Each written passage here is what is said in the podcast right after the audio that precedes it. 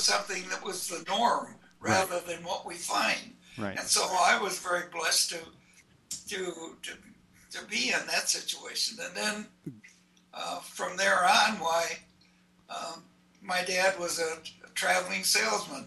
Is that right? And so my mother, um, she, she was there all that she was in. She she was mother all the time. She she ran the ship. She was captain. Right. Right. I am just so you know, Grandpa. I am. I did hit record, so we're recording, and I just want to say that oh, this is. Oh, that's okay. That, I wanted to let you know, so you knew, and uh, just um, this is Joe Swanson, and I'm speaking with my grandfather Herbert Fremer, and uh, we're just talking about his life, and yeah, he's an inspiration to me um, as a businessman, as a father, as a husband, as as a person, and I and I wanted to sit down and kind of document some of the stuff that he went through in his life. And uh, where did you grow up, Grandpa? Well, actually, I was born in Minneapolis on the south side, and that's where I grew up. Um, we always we lived um, in, in south, south Minneapolis uh, for a period of time. Then, then there was a period that uh, my dad was transferred, and so we lived in Wadena for a period of time. And then we moved back to Minneapolis, where they bought a home uh, on the south side of Minneapolis. And that's where they were, we were until I went into the service. And you went into the service at, at, at a early age, 18 or? Um, yeah, I was little, probably 19. 19. 18. Uh, I was 19, I think, when I went into the service. What, what year was that? Uh, 1940, uh, 42. 1942. Yeah. Yeah. You went into the Marine Corps? Well, it, I, I, I signed up for, uh, yes, as a naval aviator. And after uh, the training, I had an opportunity to choose between the Navy and the Marine Corps. And because the um, I was told that the that in the Marine Corps that the promotions were faster. I was told that in the Marine Corps you had an opportunity to choose the aircraft you wanted to fly. Hmm. Uh, I was told that the promotions would be faster, and so when the time came, um, you also I also had to be in the upper ten percent of my class in order to be to qualify. So right. When the time came, I was fortunate enough to be there, and I chose the Marine Corps. Now the truth is that the promotions were not any faster, and I also kept in mind that I thought it'd be a lot easier to dig a foxhole in the sand than it would on a flight deck. yeah, I, th- so, I, think you're right. Uh, that might have had something to do with, it, but I, I was always kind of infatuated with the Marine Corps. I was torn a little bit because my dad had been in the Navy, but um, I, I, I wanted to be able to pick the aircraft that I wanted. As it turned out, when it came time to um, be shipped overseas, I had been trained in a torpedo plane, and I said, No, I want to fly fighters. And the guy told me, uh, War is hell, son. You're going to fly torpedo planes. But in the process of forming a new squadron, um, they found out that they decided that they were going to put Corsairs on aircraft carriers and they were forming a new squadron and I had an opportunity to get into it and that way I was able to fly fighters which I wanted in the first place. So I was very fortunate. And we're talking about an F4U Corsair. Uh, yes. This is a, a airplane that I know a little bit about. It was it was created for World War II, correct? During World yes. War II, it came out yes, and it was it was uh, it was actually made for the Navy, but the Navy um, they they thought it was a little more difficult to land on an aircraft carrier, and so they suggested that the Marines take them because the Marines were flying off of land. But they did need the aircraft because it had better firepower and it had uh, um, higher ceiling um, operating ceiling, and so they the, the aircraft was great, but they so they gave it to the Marine Corps, and the Marine Corps was very happy to get it. But Yeah. it was after that that they decided to try to, to put them on aircraft carriers. And So did they come at first? These are the, if you Yes, look at a picture of them, you can see that the wings will be folded up, and that's what you see on an aircraft carrier back in that time. Now, did they have fixed wings that didn't fold at first, and then they adapted them for the aircraft carrier? Or? Uh, well, they adapted for the Navy. It was it was it was actually made for the Navy in the first place, so it had folding wings. Oh, but wow. the Navy uh, didn't like it. It, They didn't it like was it. a little harder to fly off Sure. of an aircraft carrier, and they so they gave it to the Marine Corps. And the Marine Corps flew F-4U Corsairs, Whistling Death, as they called it. Uh, I, I I have read, and uh, they flew that. You flew i- in a squadron off of aircraft carriers. What aircraft carrier Yeah, were you on? as a matter of fact, our we were the first squadron to go board aircraft carriers. And do you remember the name of the carrier?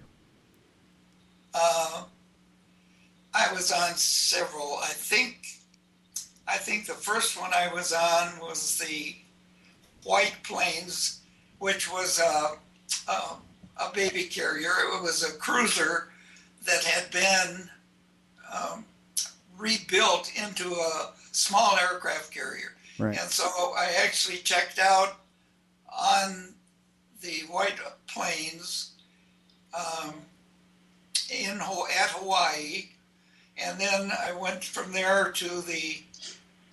Uh, let's see, did I go to the Ticonderoga? No, I went to the went did fly off the Ticonderoga, uh, but I was went to the Essex. Oh, right, right. Next, yeah, Essex was the next one, Yeah, I, I did read that. Uh, and then the Ticonderoga, I guess. that's great. Anyway, What do you think was the? then I ended up on the Bennington. that that was the last the Bennington? Yeah, the Bennington was the last one. What do you think was the why did you decide to go into the military as opposed to I mean were they the, quite honestly, uh, I was enrolled at the University of Minnesota and working at Fairview Hospital. I had decided I wanted to be a doctor, so I was in pre med at the university and I was working at Fairview Hospital, which is right across the river from the university. And um, I, I had to I had to have a job to be able to afford to go to school, so it worked out pretty well. I pretty much lived right at the hospital. I slept in the library, which was on the top floor of the hospital, and I had several different jobs. But one of my jobs uh, turned out to be really good under under the situation I had. I, I ran the the switchboard at night uh, from from nine o'clock at night until six o'clock in the morning, and so that was a switchboard for for the university or the hospital? no, it was for the hospital. Okay. And then um, when I would get through, I'd have breakfast, and then I'd just walk across the bridge to the hospital or to the university. Right. And and what happened was, so over a period of time, it was it was great because I had plenty of study time at night. Very once nine o'clock came at night at the hospital, things were pretty quiet, so I had a lot of study time. But also over that period of time, I should tell you that I worked every other night on the on the switchboard. I didn't work every night. I worked every other night, so that every other night I I got to sleep. you got a decent sleep at least. You you were pre-med. So how far did you get into the university before you decided to join the the military? Yeah, but what happened was that I, got, I, I was just worn out, and when the Japs um, hit Pearl Harbor, and they were looking, they were starting to um, draft everybody. I I might have been able to get a deferment because of, the field I was in, but I'd only been there for a few months. Okay. Uh, and I was so tired that I think I think being tired, I finally decided I'd rather be a hero than a doctor, so I signed up. signed up for the military. That's, I mean, that's an admirable thing to do. It's, um, I always wondered what I, I talked to my mom about, uh, you know, a little bit of your history, and I didn't know that you had gone to medical school and that you chose to do some, chose to go into the military from medical school. I thought that was interesting, and um, it's interesting to hear about, you know, going to the Navy and then you end up in the Marines. And you, how many years did you fly? You flew through World War II. H- how well, long, and how, you know, what what did that all entail? Actually, what happened was when I signed up, they had a program called I don't know what they called it really, but I had um, a pre-flight training, and so I actually had my pilot's license before I ever um, before I ever was called up for active duty. Wow! And uh, so I w- when I was called up for active duty, I was sent to um, Iowa. Uh, I'm trying to Cedar Rapids, I guess it was, where we went. Uh, University, Iowa, Iowa State, I think it was. Anyway, that's where I got. That's where my pre-flight training really took place mm-hmm. after I was called to active duty. Yeah. Then from there, I went to Minneapolis where we had actually had flight training. Mm-hmm. Uh, and I was fortunate that I already had my pilot's license, so I knew how to fly when we got to Minneapolis. And so it was, it was I had a lot of fun. I, I bet. I, I, know that. Uh, um, I mean, I'm sure in, in some of our future talks we'll talk about your pontoon plane. You ended up flying a, a lot of years later. Uh, continued to fly. Well, yes, and probably one of the things I regret, I'm sure your dad would have also, is having to give it up. Yeah. but yeah. The, the problem was that my hearing, probably due to the flying, uh, became so bad that it wasn't safe to be up there flying around right uh, without without uh, some way of contacting. You couldn't get in, for instance, to Minneapolis airport. You had to have radio, mm-hmm. and so um, that. But in the in the after I got out of the service, I was able to get a job with Van Dusen Aircraft Supplies, and so I was flying all the time. And at that time, we weren't particularly concerned about what the sound, what the noise might do to one's ears. Right. Nobody paid much attention to that. Huh. And so every day I was flying, uh, I covered a um, two and a half state territory, sometimes three states, um, by air, and I was gone five days, six days a week. Wow. And flying, calling on airports. So I covered South Dakota, Nebraska, southern Minnesota, I sometimes get a little bit into Colorado, so I, wow. I was I was flying a lot, and it, it took it. It actually, I think, is what caused my my hearing loss. Right. And it's and of course it's gotten worse over the years. Sure, sure. I know that uh, um, one of the I'm gonna. It, it, I'll try to make this available. I would love to make this available with your permission. But your poem, one of the poems that you wrote during uh, World War II, I believe it was written there, was um, a poem about a mission that you guys flew where you were the only one to return. And yeah. I, I, read it the other day, and I was pretty moved by it. Um, and can you talk about that a little bit? I mean, some of the. Well, I sure can. Uh, you should have. You should have um, a book. I do. I have that. That's what I read. All I, the stuff, a lot of the stuff I wrote. Yeah, it's it's great. Uh, I I read it. There. I read uh, it. but there's a lot of a lot of my history in there. It's a great. It's wonderful. I, I am so appreciative to have that book. Uh, I did find it in that book, and I read it to Natalie. But Um, talk a little bit about that story because that really, I cannot imagine going through what you guys went through, in and what a lot of you know people go through during war. But talk about that a little bit, if you, if you don't mind. Well, I don't, Joe. I don't mind at all. You keep in mind that when you're 19 years old, 20 years old, um, and you're in a situation like that, um,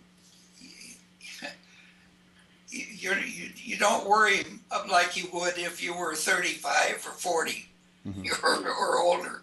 And so it's, it, it, uh, uh, I, I had a roommate while I was on the Essex that was a Navy uh, lieutenant.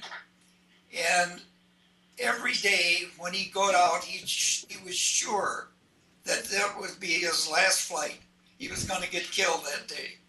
And and I had a terrible time trying to get him to think positively because he was so sure. In fact, he was so sure that he had written a letter to his parents and a letter to his girlfriend uh, for me to be sure in mail if something happened to him. Uh, and, and, and, he, but he was a little older, but scared to death every time he went out. Wow. That's a that would be ter- that would be terrible.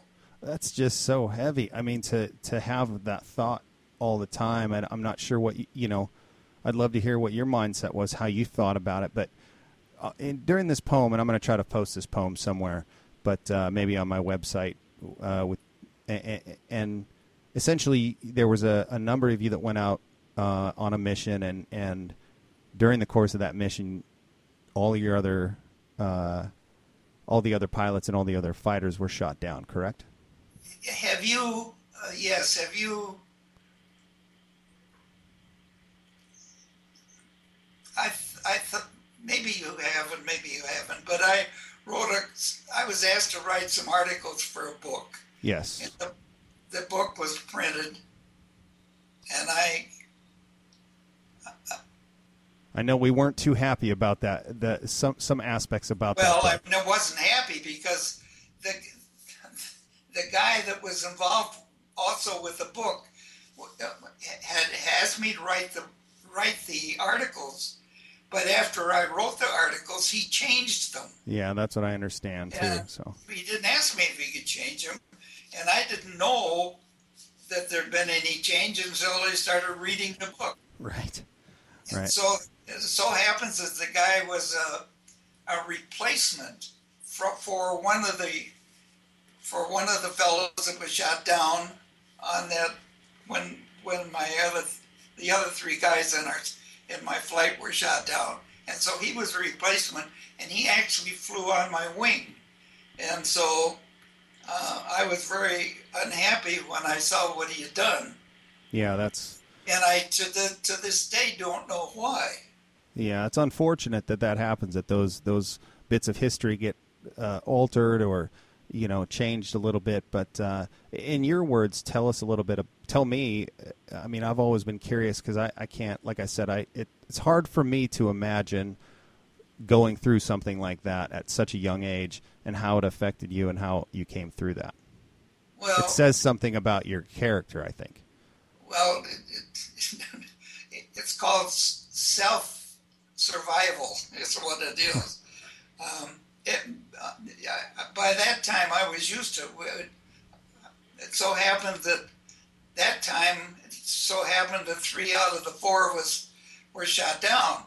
Uh, but there were other times where there might be only one shot down, or or some other guys in the squadron on another flight might have been shot down. So we were used to losing people, right. but it just uh, it, it, was it came with the territory, I guess. Do Do you think that writing, like writing that poem and, and things, helped helped that helped you with that, like dealing with those kind of things, as like a, kind of an outlet, writing poetry or writing letters. Actually, it was a therapeutic. It, in my lifetime, I I sometimes could express myself better um, by doing it that way than I could any other way. So mm-hmm. uh, something happened, it was easier for me to do it that way.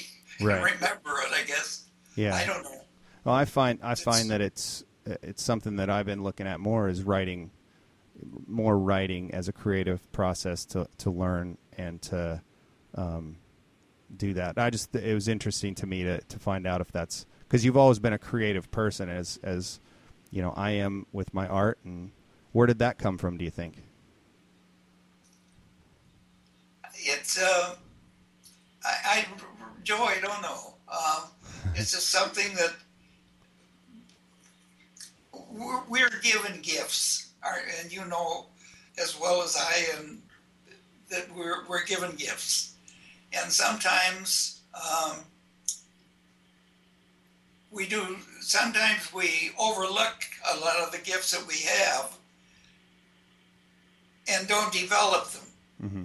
We all have them, but some have more of a uh, of a particular gift than another one might have. But they're they are. It is a gift if you if you. If you and, and you, all of us have them, but unfortunately, we don't use them for a lot of the time. Mm-hmm. Why do you Uh, think? you have a, you have a particular talent in, in art? You're a great artist.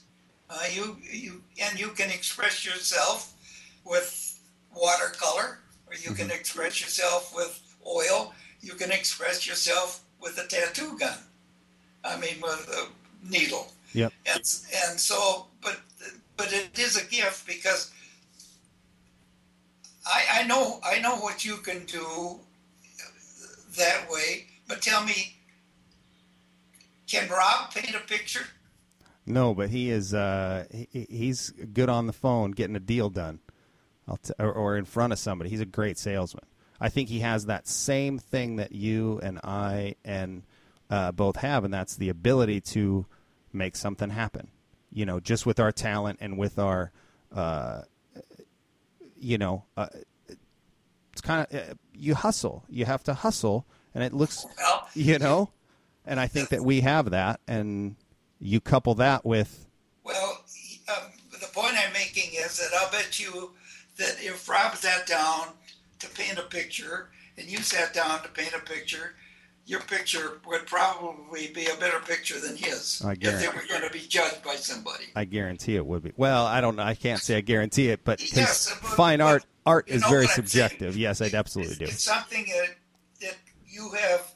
It's a gift that you're given, Yes. and you have continued to develop it, uh, and you're using it. right and you're you so far uh, as now I don't know how your how your sales of your little discs are with for watercolor training, yep but I hope that they're I hope that they're selling. But it's something that you can you can put a you're good enough to put it on a disc and teach teach somebody else Right, something right. about it. You see. Yep. Well, for those of you who may not know that are listening to this, that's my grandfather's talking about Rob Swanson uh, at uh, REIEducationProducts.com. That's him. That's my brother, and uh, myself. And I have a uh, instructional DVD on watercoloring, uh, tattoo style watercoloring, and that's um, available through some tattoo supply companies like Kingpin Tattoo. But how do you think? Um, did you know that you always could write, Grandpa? I, kn- I knew from a young age that I could draw. Did you know from a young age that you could write, or that was a creative No, uh, I, gift? no, and I don't. I still don't consider myself much of a writer, but I, um, but I do. Um, if if a thought comes or something comes to me, I, I just just do it. That's all. I, I'm sorry. I'm really sorry that I didn't spend a lot more effort while I was in school, um, taking writing courses, that sort of thing.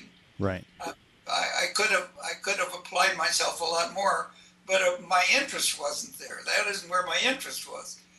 And Where was your it's- interest? It's like it's like music. Um, while I was going to school, um, I played the clarinet. Uh huh. The day that I graduated from high school, I sold the clarinet, and, and I never picked it up again until one day at the unusual place in Eveleth when we were running the store. Somebody brought in a clarinet for me to sell for him.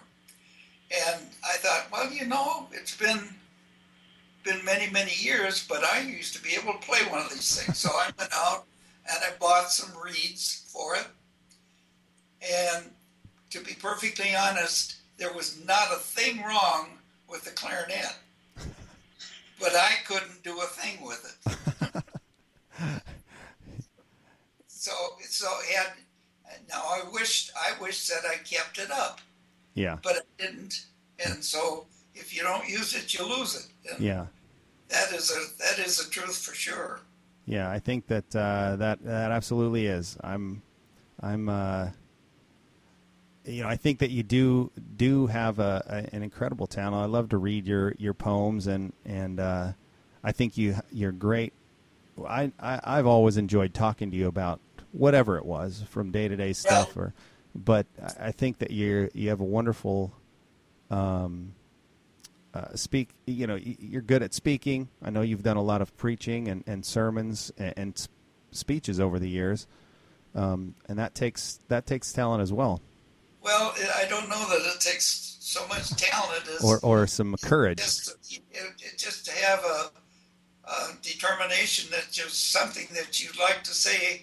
And I must admit that I wished, I always wished that I could do it better. I, while I was, at, I, I told all of our children, and I've told all of our great grandchildren, and, and I hope I've told you that when you were in school, while you were going to school, to take all of the public speaking courses that you possibly could, because there, there's some things that make a difference.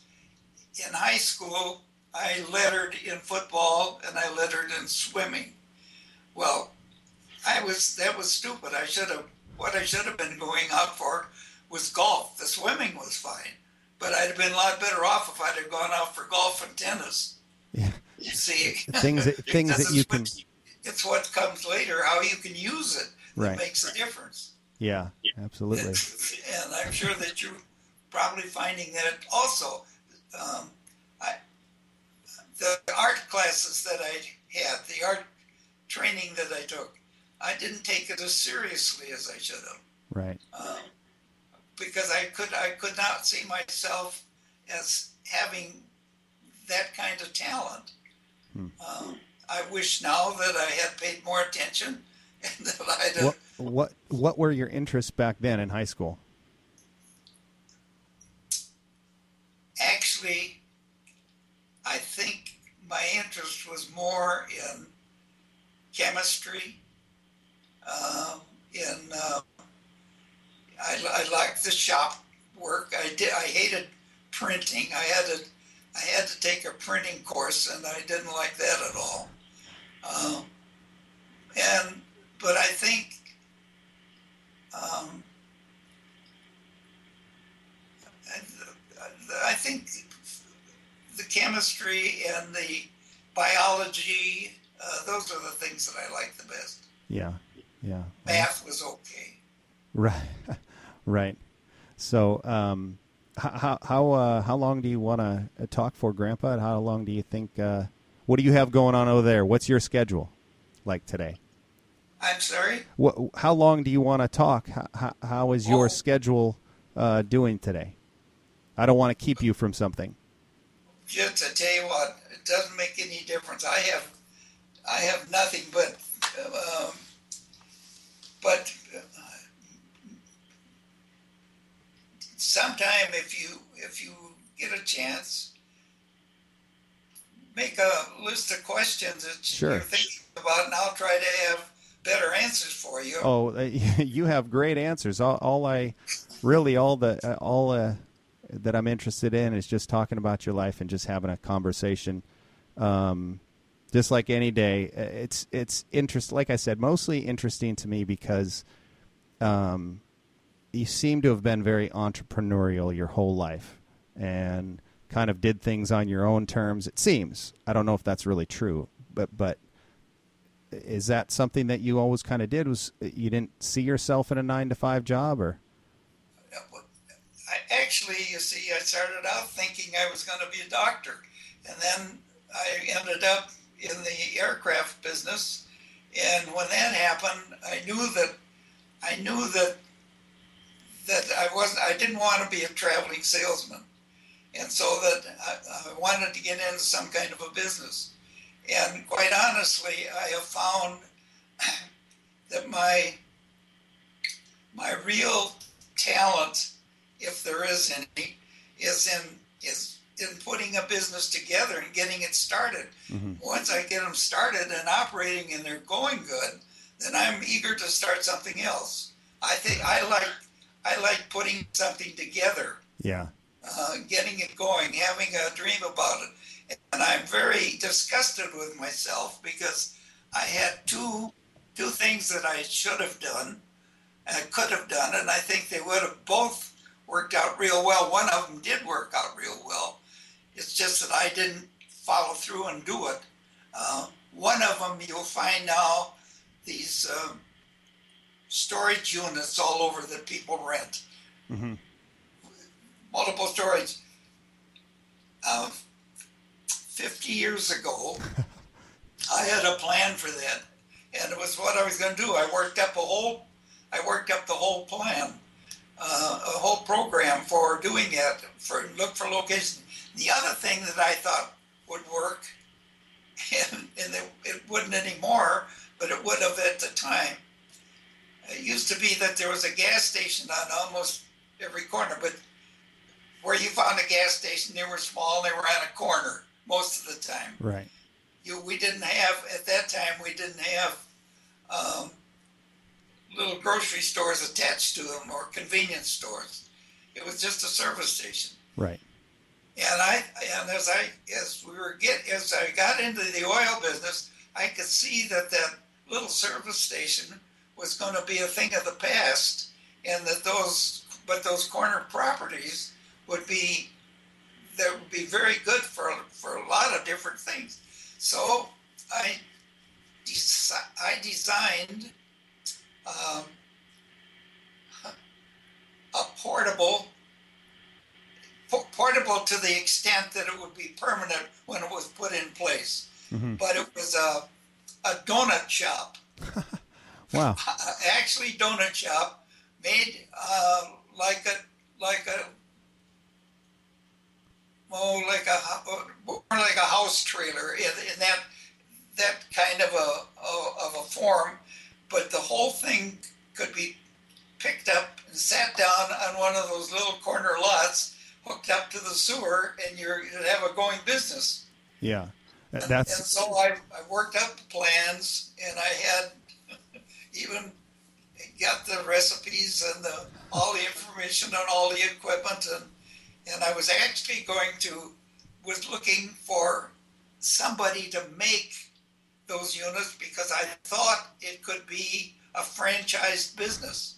And at the time, I think it, I think it would have gone had I done something I, like that. I think so too. Funny enough, in 2012, as we're speaking, one of the biggest raves out here in California are those portable. It's essentially they've taken. We have a lot of taco trucks, so a lot of Mexican. You buy Mexican food, buy burritos, tacos, those things out here well, people are taking that to the next level and doing high end restaurants out of a to- uh, out of a, a, portable truck, and that's all the rave out here in Napa and, and around in the Bay Area are high end restaurants that are portable. So you had. Did you ever? Did you ever see my uh, motor home that was uh, um, made into a? Well, we had it. At, we had it at the unusual place and I got it for serving food so that as we had auctions, we'd have food available at the auctions. We would, and we had, uh, I had a cotton candy machine and a popcorn, and and we could have hamburgers and hot dogs, that and sort of thing. The the, yeah. the unusual place was a a business. Uh, uh, auction and antique business in Eveleth, Minnesota. Is that correct? Au- uh, uh auction yes, and yeah. antique but we but but I had this uh, motorhome that was made into a, a, food concession thing, so that whenever we did have an auction, someplace we could take take that and and we used it. And that made way. made more money off uh, selling Did the food as well. No, I don't remember it. I do remember having popcorn in the unusual place, and and uh, um, I maybe saw the the cotton candy machine, but I do remember popcorn. I do remember having that when we'd come to visit. Well, I don't remember who I sold that to, but somebody used it. Um, somebody bought it, and they go around to these um, weekend sales that they have in different towns, hmm and they would go around with it, and they that's what they used it for. Do you- what did what were, what do you think were the main things you looked at in a business that made you want to start it, or or what? And when as you developed that plan, what did you? How did you develop it? Well, the first thing I would think about was what is what is it what what is the market? What is it that the that is what is lacking here? Where what is it that somebody could put here that is uh, a little different, or or the, something that's needed perhaps in an area? Uh, the reason that the reason I got into the unusual place was because people needed help getting rid of stuff. Um, somebody would die, and there'd be a whole house full of stuff they had to get rid of, uh, or or they would be uh, moving, and they'd have all the stuff that they didn't know what to do with. hmm And so that's that's really um, I started that business because I thought I saw an, a need for people needing to have help getting rid of it, hmm and that was the reason for that. That's uh, so. It turned out, it turned out to be a very good business. And what I wanted to do was franchise that and have that kind of an operation in different places with with uh, warehouses where we could go out and buy an entire estate or sell an entire estate. hmm And now Jerry is doing that. That's great. That's great. Yeah. That's uh, um, amazing to hear the these stories, Grandpa, and I, I really appreciate you talking to me about it. And I hope that maybe on a little bit of a regular occasion that we can sit down and chat. Good. Good, Joe. Well, anyway, it was good making the contacts, and whenever you, whenever you uh, want to, just give me a call. Okay. Great, I will do that, Grandpa. I love you very much, and I will. Uh, I'll talk to you soon. Good night, and and I'm looking forward one day to meeting Natalie. Yes, indeed. I think that will uh, be great. All right. Bye bye. Well, that was my uh, grandfather Herb uh, Herbert Fremer. Um, I was speaking to him. Uh, he is in Minnesota. Um, again, an incredible man that I uh, love dearly, and um, hopefully uh, we can continue these talks. But that was uh, uh, Herbert Fremer talking with uh, Joe Swanson. We will talk to you again next time. How you doing, Grandpa? Well, actually, I'm doing pretty good. Um, Yeah. What do you have going on? problem with sleeping. Um, I've tried everything, but unfortunately, I, since, since I have no shoulders, or at least have no connection in the shoulders, I don't have any joints there. Uh, whenever I move at night, well, I get a sharp pain in my shoulder if I move in just the right way, so it wakens me. And so, um, my big problem is getting enough sleep because um I keep I, I keep waking myself up every time I move because Right. of my shoulder. And there's, but there's nothing can be done about it, so it's just something I have to put up with. That's all. Well, uh, I, I, I um, inquired about additional surgery. They took additional X-ray pictures to see if there was any possibility, but the bone structure is so damaged that there's no place to connect any kind of a cup. So what I have are two steel balls on the end of the upper arm bone, and it hits whatever it hits. And unfortunately, sometimes it's a nerve that it hits. Ouch. so it's, it's just kind of a, a problem that uh, I have to live with. That's all. Well, that's a good that's a good attitude to to have about it. You can't really do much other than that, right? Well, you can, there's some things, Joe, that we run into that, although we don't like them, there's if there's nothing can be done, uh, we better accept that pretty quick, or, or we're going to be an awful miserable person. That's right. Well, uh, Grandpa, this is uh, the I call my podcast the Joe Swanson Propaganda Podcast, and uh, trying to propagate some positivity out there to the world. Uh, you know, I had a I've been thinking about it, and I had a question for you. You flew. Uh, planes, F4U Corsairs, off of aircraft carriers in World War II. So you were you were around the military for a number of years. D- do you recall uh, any of your buddies getting tattoos or seeing tattoos over where you were at at, at all in your military service? No. Uh, as a matter of fact, there wasn't anybody in our squadron that had any tattoos. Really, that's uh, that's pretty crazy. So, why do you think that was? None of. Well, Joe. First of all, it was kind of frowned upon, except for the Navy. Uh, the Navy itself, the a sailor uh, get off of a ship, they like to get so they'd get them in they'd get them in different ports. They'd get them in San Francisco. They get them in New York. But it was something that was a sailor thing. But it was not. It was not a marine thing at that time. Since then, of course, it's changed. Uh, now, uh, in the uh, even in the Marines, um, they really frown on they really frown on tattoos, and, and they, in fact.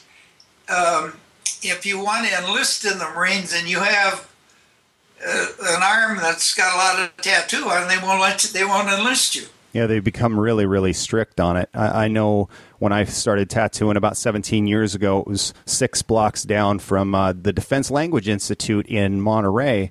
And I'll tell you what, their payday was our payday. It didn't matter Army, Navy, Air Force, Marines, they're all housed there learning languages and they would come down to the shop and it it would be flooded. It was this was around the mid '90s, and uh-huh. so. Do you remember seeing those guys, the Navy guys, because you were on aircraft carriers? Do, do, you remember seeing them coming back with those, or or those tattoos, or talking about them at all, or did you no, guys? Um, no, as a matter of fact, I never, uh, never we, ne- we never talked about it. Um, uh, the, the guys that I was with never had any or got one. Um, and so there was no no conversation at all about it. it. was it wasn't even thought about. Right. H- have you uh, uh, subsequently, as you ended up out of the military, did did you ever have any co- connection with tattoos uh, until I became a tattooer, or or did you ever see them or think about them? Uh, no. Ever Ever thought about getting one? no, never did. You want one? As a matter of fact, no. I I have wondered sometimes. It's an art form that I understand, and it's a it's a um, it's it's an art form. And, but I I think I prefer my art in a picture or or some other way. So I I wouldn't I would never get one myself, uh, and yet um, I most of the people I know have one of some kind. Maybe it's just a little one. Maybe, it's a good size one. The guys I play pool with every day, every of them. Uh, well, maybe not all of them, but most of them have some kind of a tattoo someplace. What uh, were these things that uh, they got? Were these tattoos that they got a long time ago? They got them when they were in the Navy or the Army, something like that. That's when they got them. Do you remember which one? But it was it was Vietnam or uh, North Korea or Vietnam time that uh, that they did, but they they're not they're not very big um, it might be just a, uh, might be just a, a, word or two that they would have, and you very seldom see them. Right. Uh, but uh, it's tat- tattooing has become very big in a lot of places now. There's a, a tattoo shop in Eveleth, and there's a tattoo shop in Virginia, uh, and I can't imagine where they're getting all their business. But maybe it's because I'm not inclined toward wanting one myself. Maybe. Yeah, you know, I think like where my shop is in Vacaville, you know, I have a, a university about 10 minutes away. I have a junior college about 10 minutes away, an Air Force base about 10 minutes away. So you have, I've positioned myself in, in amongst those things because you have constant flow of clientele coming in based on the military, based on, uh, it's an Air Force base out here, Travis Air Force Base near in, in Fairfield, California.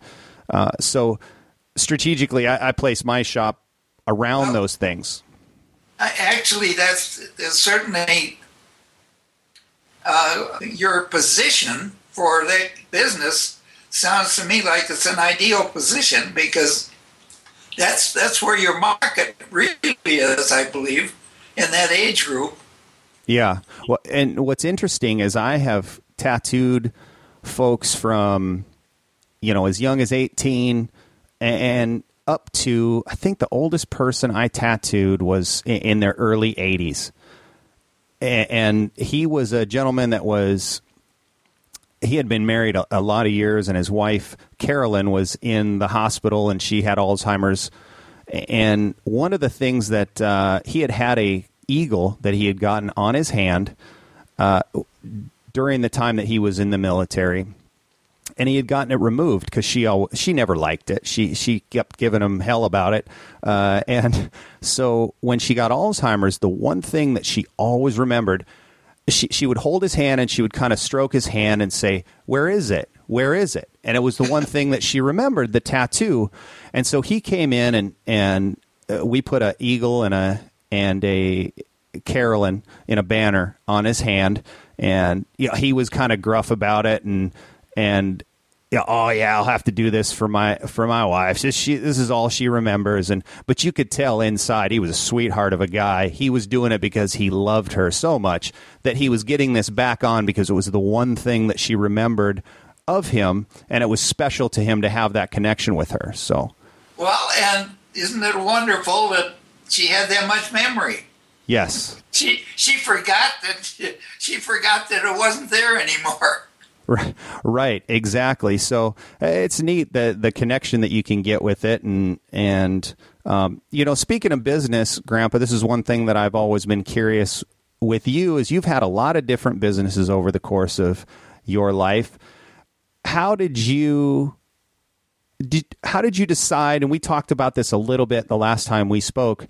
But how did you decide what business to get into and and, and tell me what you did maybe right after you got out of the military.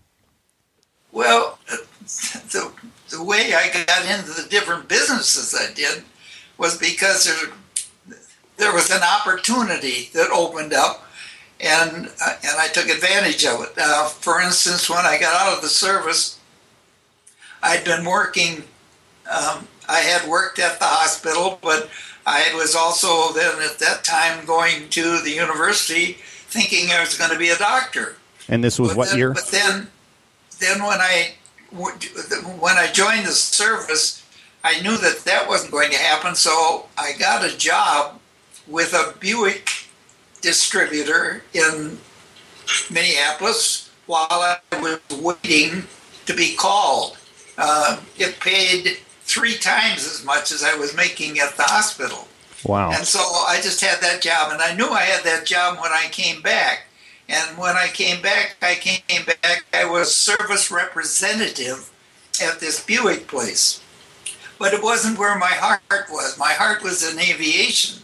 And so when I heard about, uh, when I learned about a company called Van Dusen Aircraft Supplies, um, I inquired if, the, if there was any work available through them.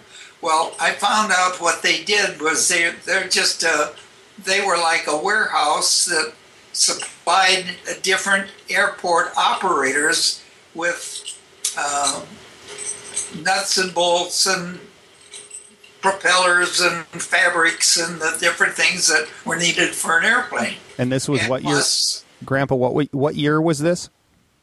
1946. 1946, and and and uh, so they supplied aircraft materials and things like that, and you were a sales representative for them. And so, yes, I, I- they they hired me as a sales representative, and I had three and a half states that I covered by air. I flew a little Taylorcraft airplane, and it had no radio. Uh, and I just would go from airport to airport in southern Minnesota, South Dakota, uh, Iowa, uh, sometimes I get into a little bit of Colorado. Um, South Dakota was, of course, uh, and Iowa and Minnesota. Those are that was my territory. So when so, so once a month, I'd drop in at every airport on the in in one of those one of those states. So I'd be gone all day long or a week at a time, just going from airport to airport. wow, and so did you fly your own that little plane that you had? Was that a was that a company provided plane, or was that your plane It that you? was, a, it was a company provided plane, yes. And finally, they upgraded and got Cessnas. So uh, in 1947, um, they got Cessnas. And so uh, I flew the Taylorcraft. It was a little two place, side by side. I flew it to New York, or I flew it to Kansas City and the, and a vice president of the company uh, was going to go to, was going to New York. So I had him as a passenger. I stopped in Kansas City at the Cessna factory and picked up a new Cessna. And so I flew him then to Teterboro Airport in New York and then flew from New York back to Minneapolis. Wow. So it was just uh, when you got into New York. uh, That was in 1947. W- Did you get did you get out of the plane, or did you just drop him off, and, and or did you spend any time there in New York? No, no, I spent no time there at all. I just refueled. As a matter of fact, um, it was kind of a long day because we left early from someplace in Indiana, I think, where we stayed overnight. And then I got into Teterboro, uh, refueled the airplane, dropped him off, and headed home. And I got back to Minneapolis at 2 o'clock in the morning. Wow. So That it was- was a kind of a long day. Yeah, that sounds like it. So, how long did you work for that company? Uh, two and a half years. Yeah. What What was a lo- What uh, was the, the, there was there was an uh, another guy that had re, had uh, been in the army. He was uh, in the Army Air Corps. He uh, and he, he had been a salesman prior to being called into the service, and but he traveled by car calling on airports. And so when he got back out of the service, he had to learn to fly, and his territory was uh, North Dakota, Wisconsin, and northern Minnesota. And, and so um, there were just two of us that were covering those states for Van Dusen Aircraft Supplies. Interesting? What was it like back then? In in 1947, what was the you the war was just over, a- and what was the kind of the culture of America at that point? Well, one of the things that was interesting was that uh, cars were tight. It was hard to get a car. And if you did get one, there were price controls, but uh, you it, it was rent controls and price controls. But in order to get them, you had to kind of slip somebody a little extra money someplace along the line, or you didn't get it in a lot of cases. Um, And what was the the was that because they weren't manufacturing as many? Because well, you, yes, you remember that. Uh, maybe you wouldn't you wouldn't remember, but you you would know through history that when the when war was declared against England and Japan, uh, all of the all of the automobile manufacturing switched over to manufacturing of some kind of a military equipment. Now it might have been a car maker might have started making jeeps, for instance, or a car maker might start making gas masks. Uh, car maker might start making almost anything, but uh, uh it was all military oriented, almost all, all, all business, all manufacturing. They didn't make washing machines. They made something for the military instead. So how long after how long after the, the war was over did did things ramp back up where there wasn't that rent control and the and the vehicle you know the control on vehicles well, and things like that? control remained and vehicle uh, the, the, there was no nothing against vehicles. You could get them if you could get them but it's trying to get one. They could only put it there were only so many of them made and so there was of course quite a demand. And so it was just hard to get a car in fact i couldn't i wanted to buy a chevrolet for instance and i couldn't i finally ended up um, Willys Knight um, well, there, wasn't even Willys. I was trying to think who it was. Kaiser. Kaiser, who had been in the ship business, started building um, started building automobiles. Kaiser, and, like uh, the hospital. Kaiser, like the hospital. That company. Kaiser. No, Kaiser was a, a company that built ships, huh. and uh, and they they didn't need ships anymore, so they started building automobiles, and they they built two models, a Kaiser and a Frazer. And I wanted to buy I wanted to buy a Chevrolet, but you couldn't get one, or a Buick, or any of those you any of those cars you couldn't get. But uh, I finally was able to buy a, a, a, a Kaiser, and so uh, it was a kind of an interesting car. Um, they didn't last very long, and and Kaiser uh, Kaiser also made Jeeps. And so they, uh, I don't know how Chrysler got involved in the Jeep business. I think they probably bought out Kaiser Frazer. Right. And then phased out the Kaiser Frazer cars. Now, if you, I bet you've never seen a Kaiser or a Frazer. No, I'll have to look that up and see if there's anything on the internet, maybe some pictures. Uh, so, if you had wanted to get a Chevrolet or a Buick, at that time, 1947, how much would you have had to pad somebody's pockets with to get a car? You said you might have had to slip somebody a little extra. How much do you think that would have been? You slip them a 20 oh, at that uh, time, or before? Yeah, it, just just before just before the war, just before they cut the production, you could buy a really good Buick for eleven hundred dollars. Holy mackerel! You could buy uh, Packard. Uh, you could buy uh, high-end cars for twelve to fifteen hundred dollars was an exorbitant price. Wow! Uh, I, at one point I went and picked up a car, uh, a four-door sedan Ford for a guy, um, and I think the price was nine hundred dollars something like that. So you must.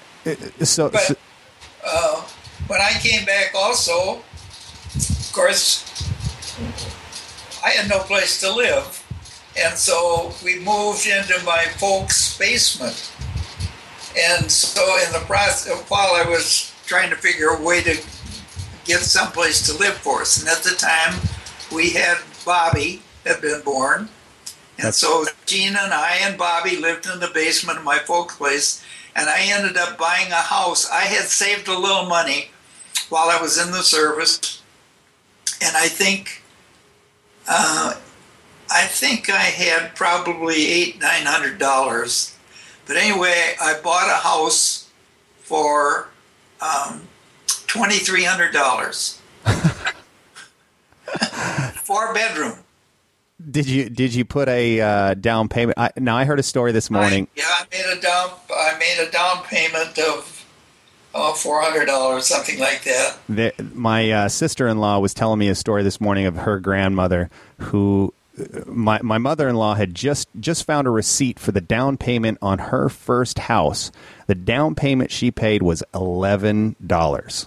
Yeah, well, that that wasn't unusual. Shoot, I can remember um, while I was living on the 43rd and 2nd, they built a really nice house across the street from us, and the, the, we were astounded at the price. It cost five thousand dollars.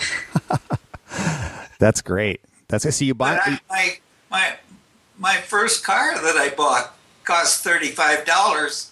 It was used. what was that kind? Of, what was that car? It was a Willys Knight. That's where I got the it was a 1930 oh 32 something like that Willys Knight and it, it was interesting in that the starter was on the horn button. You push the button and it horn honked. If you pulled the button up it was the starter. Pull to start. Then now they have vehicles now where you push to start, and as long as you have the little key fob in your pocket, maybe so so that car company was preempting the push start nowadays. They had a pull start. Well, when I bought the Frazer, it was eleven hundred dollars that I paid for that. Wow. And it was a pretty nice looking car. What color was it? Maroon. Maroon. That's well, it was pretty much the same color as the car I have now. Um, it was a yeah, kind of a maroon color, and it had a visor on it, and it was they it had a nice uh, streamlined style. Um, you, you, if I I'll, I'll look for a picture, see if I can find a picture, and if I can, well, I'll see that you get it. But it was a it was a pretty good car for. it, sound, it sounds neat. For... I had it. I traded it in in 19, let's see, I think in 1950 or 51, 1950, I traded it in on a Dodge. Okay. And, uh, on a new Dodge. So that's great. Now that you were still in Minneapolis at that at that time. Yeah, I was still in Minneapolis. And and, and uh, while you're in Minneapolis, this was after you worked for, or this this was while you were working for the sales company. Uh, no, um, uh, it was after.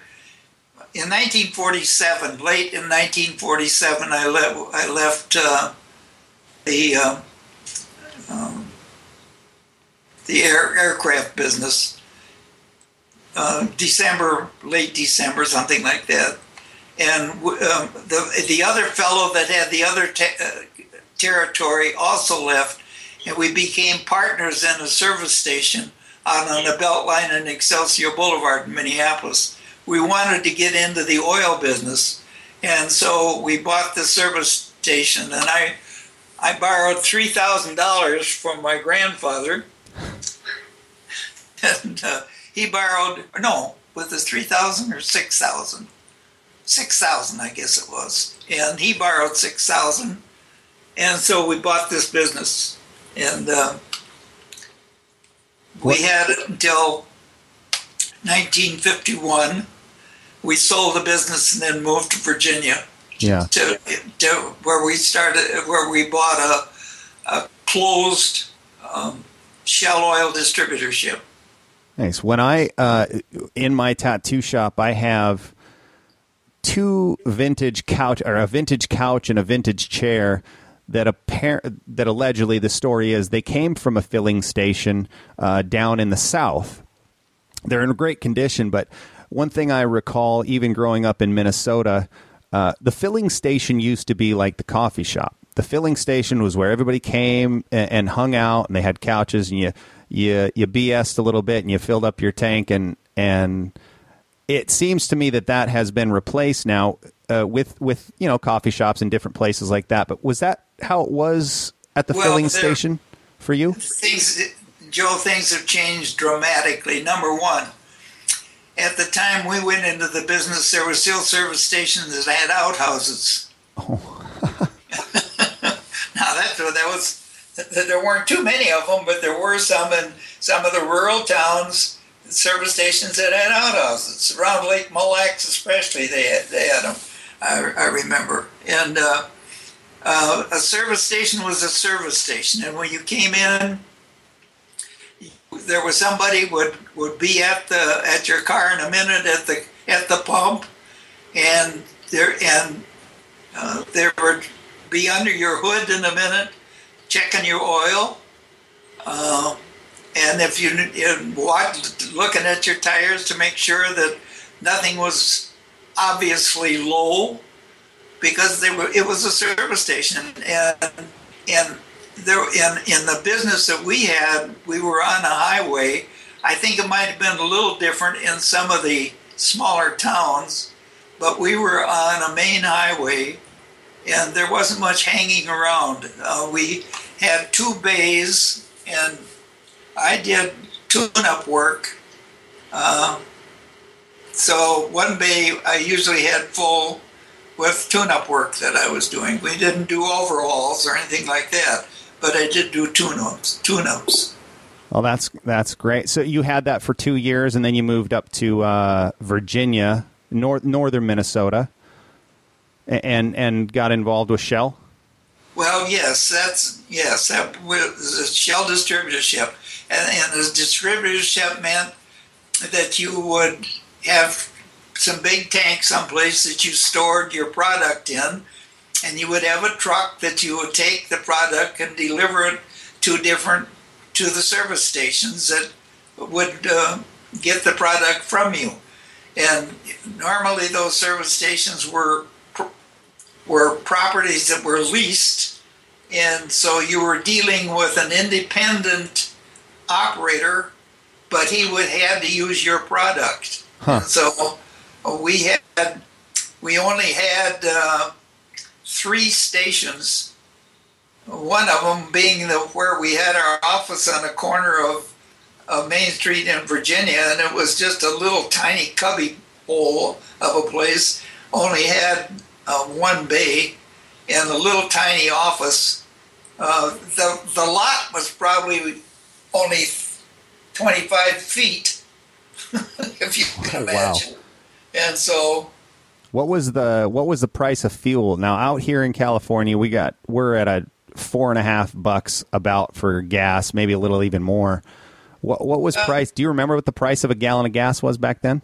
yeah, about seventeen cents. Ooh, you could fill you could fill up a lot with that nowadays. and 17 and that 17 cents included the gas tax uh, maybe it was a little more than that maybe 25 cents it was the 17 cents was was fuel oil as i recall and maybe it was around 25 cents for gas but that included the sales or the, the state tax and um, and the operator made about three cents a gallon on it Wow, different different times back then. It's Yeah. interesting. You know, tattooing has a lot of history and a lot of uh, rich history with the people that were involved with it way back in that in that time, and and uh, it's it's the same. I think it's the same no matter where what industry you're in. You know, the fuel industry it, it has a certain amount of history and. And the the air airline industry, I bet that has changed from when you were a distributor, flying around from state to state, to now, with the with the internet and with everything going on, everything has changed so much. Even in the last, absolutely it's such a drastic change and it's very difficult for somebody like myself uh, who is I'm 90 years old and when I I, I, I, I I recall many times that we had a little grocery store in our block. Now, the, the, the grocery store was really just a house that they took the front half of and made a store out of it and they lived in the back half half of it. But it was a neighborhood store, and what people bought there for the most part would be milk and bread and eggs and the things that uh, that very often you find now in a at the at the gas station. It was uh, like almost like a convenience store, but they had canned goods and they they didn't have meats. Um, they didn't have freezers. Um, although, although they did have ice cream freezers, places that they could keep ice cream, but they didn't have anything so that they could uh, do meats. And, and what we had then was meat markets, where all they had was meat. And so, so this this family, this neighborhood family, just just like you, saw a need said, you know what, we're gonna we're gonna move to the back half of the house and open this front half up as a grocery store. They saw a need, they met it, and that's how things were back then. It seems. And think of it this way: if you wanted to have a tattoo business, then you just open your tattoo shop in the front and live in the back. You see. There was no. There was no. All, all, almost that. Almost what we did at Eveleth when I had the unusual place, we I made the upstairs, which had been used for display. I made a portion of the upstairs into living quarters. I remember staying there. so, so we still had the store, but we had living quarters there, and and uh, as a result, it saved us a lot of money. Yeah. Now, what an amazing place that was uh, for you know those of you that are listening that maybe that will listen to this that are in Minnesota, you may remember the unusual place, a big blue building uh, next to a lot that has the largest uh, hockey stick. Is yeah, is that still there? It's still there. The Hockey Hall of Fame is in in Eveleth, uh, Minnesota. Yes, yeah. How did you get into the? How did you get into the? Because the unusual place was was an antique business and I think you guys did pro- probate sales and auctioning things like that. Now, my uncle Jerry, he got into auctioning. Is that how it all took place, or? Well, what happened was that I built the the um, place up on the corner, the uh, North Country Traders, and at the time. Um, every once in a while we get too much stuff and have to get rid of it. So we would hire an auctioneer. And I didn't, uh, I found that the, I was very dissatisfied with the auctioneers. So I went and got an auctioneer's license myself so that I could do the auctioning. Right. And so that after I sold the place, um, I the only auctions I did were for churches and charities and that sort of thing. But but I had this building in Eveleth that I had loaned a fellow some money, and he had given me this building as collateral. And when when it, during the period of time that I had it, he his wife divorced him, and he had to he quit paying the taxes on the building, and so I ended up with the building, and I had to pay the back taxes, and so I had this building in Eveleth that was just sitting there empty, and I just figured that it, I had to do something with it. Right. And so I, I decided people needed help getting rid of stuff, and that we would open a consignment store, and where people would bring us things that they wanted to sell and we we would display it and take a commission off of what was sold. Right. And so that's how that started. That's great. I and remember. While I was there, uh, I did that. If we had anything very long, why we would have an auction to get rid of it. So I bought folding chairs and set it all up so we could have in-store auctions. And I sent Jerry to auctioneer's school, and so he went to school and became an auctioneer, and we each had a license. And so that uh, if, if we came to an estate someplace where uh, people had stuff they wanted to sell, well, we'd go out and auction it off. and so that's how we got into that. Yeah, that's that's great. It's uh, yeah, I remember being in that in that store. You know, all the cool things. I, now, I wish I could go back. Knowing what I know now, I wish I could go back to that store, and I'm sure you had some awesome stuff that would look great in my tattoo shop. Well, Joe, it, it, was it was an interesting place, and the interesting part of it is that today, uh, in this apartment building where I'm living, there are people that bought some of the furniture, and it's that same furniture is in this building. That's amazing. That's amazing. And I, I have people coming up to me often and saying that they wish the store was still there and that they had something. And interestingly enough, Jerry has been selling estates, of course, and he comes across all very often. He comes across items that have our unusual place stickers on them. That's great. Now, what yeah. what company is he working for out there? Give well, him a little plug. His com- the company is associated with is called Vermilion Land, and it's a uh, real estate brokerage company. And this is Jerry. He has his own business. He has his own business on the side, which he calls um, Unusual Sales, and he has a website. If you go to unusualsales.com, he has a website. A website and you can look and see what he's got and what he's doing. Well, that's just the greatest plug I think I've heard. You you had the website locked on right then, and you know you were ready to go, Grandpa. That's that's great. Now, as a guy who's 90 years old, and you say you have a little trouble with all this internet stuff and different things, you seem to be doing pretty good. You're on uh-huh. Skype. You know what? There's people who are my age that don't even know how to get on Skype. You're on Skype. We're talking. You have your iPhone. Uh, it's it's great to be able to sit down and talk to you eight states away from each other. Well, it is wonderful.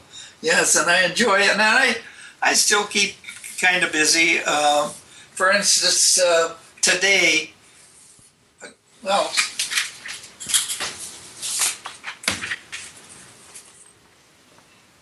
Uh, this is something that I. This is this is a poster that one. They're, they're going to have a Christmas dinner here, and so for years, every time they have a Christmas dinner, they ask me to make up a, a poster for putting up on the bulletin boards and distributing. So th- this was a poster for for this year, and then th- this is the.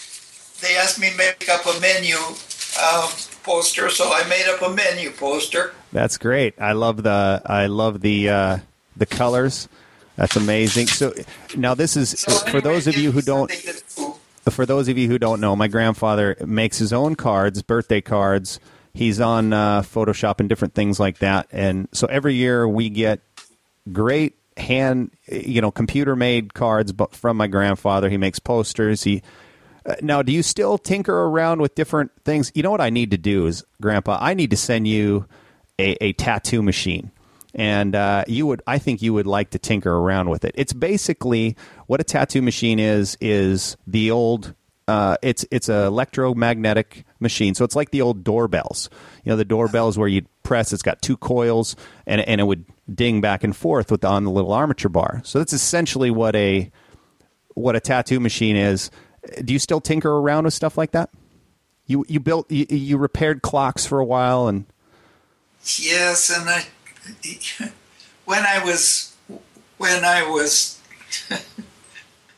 14, 15 years old, um, we built crystal set radios, and I had a, a crystal set radio that a guy two doors from me was my best friend. And so we had a crystal set radios and we had we were able to communicate between the two houses. oh, that's great. That was and, and and to this day I don't remember how I did it, but anyway we did.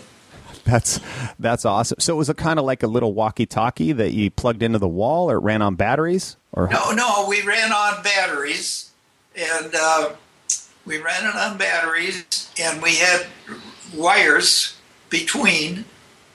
But so you had to run. You ran wires out the window to his I window. had to, I tell you what I had to do. I had to I had to get the wires across our neighbor's yard, Did you hide them?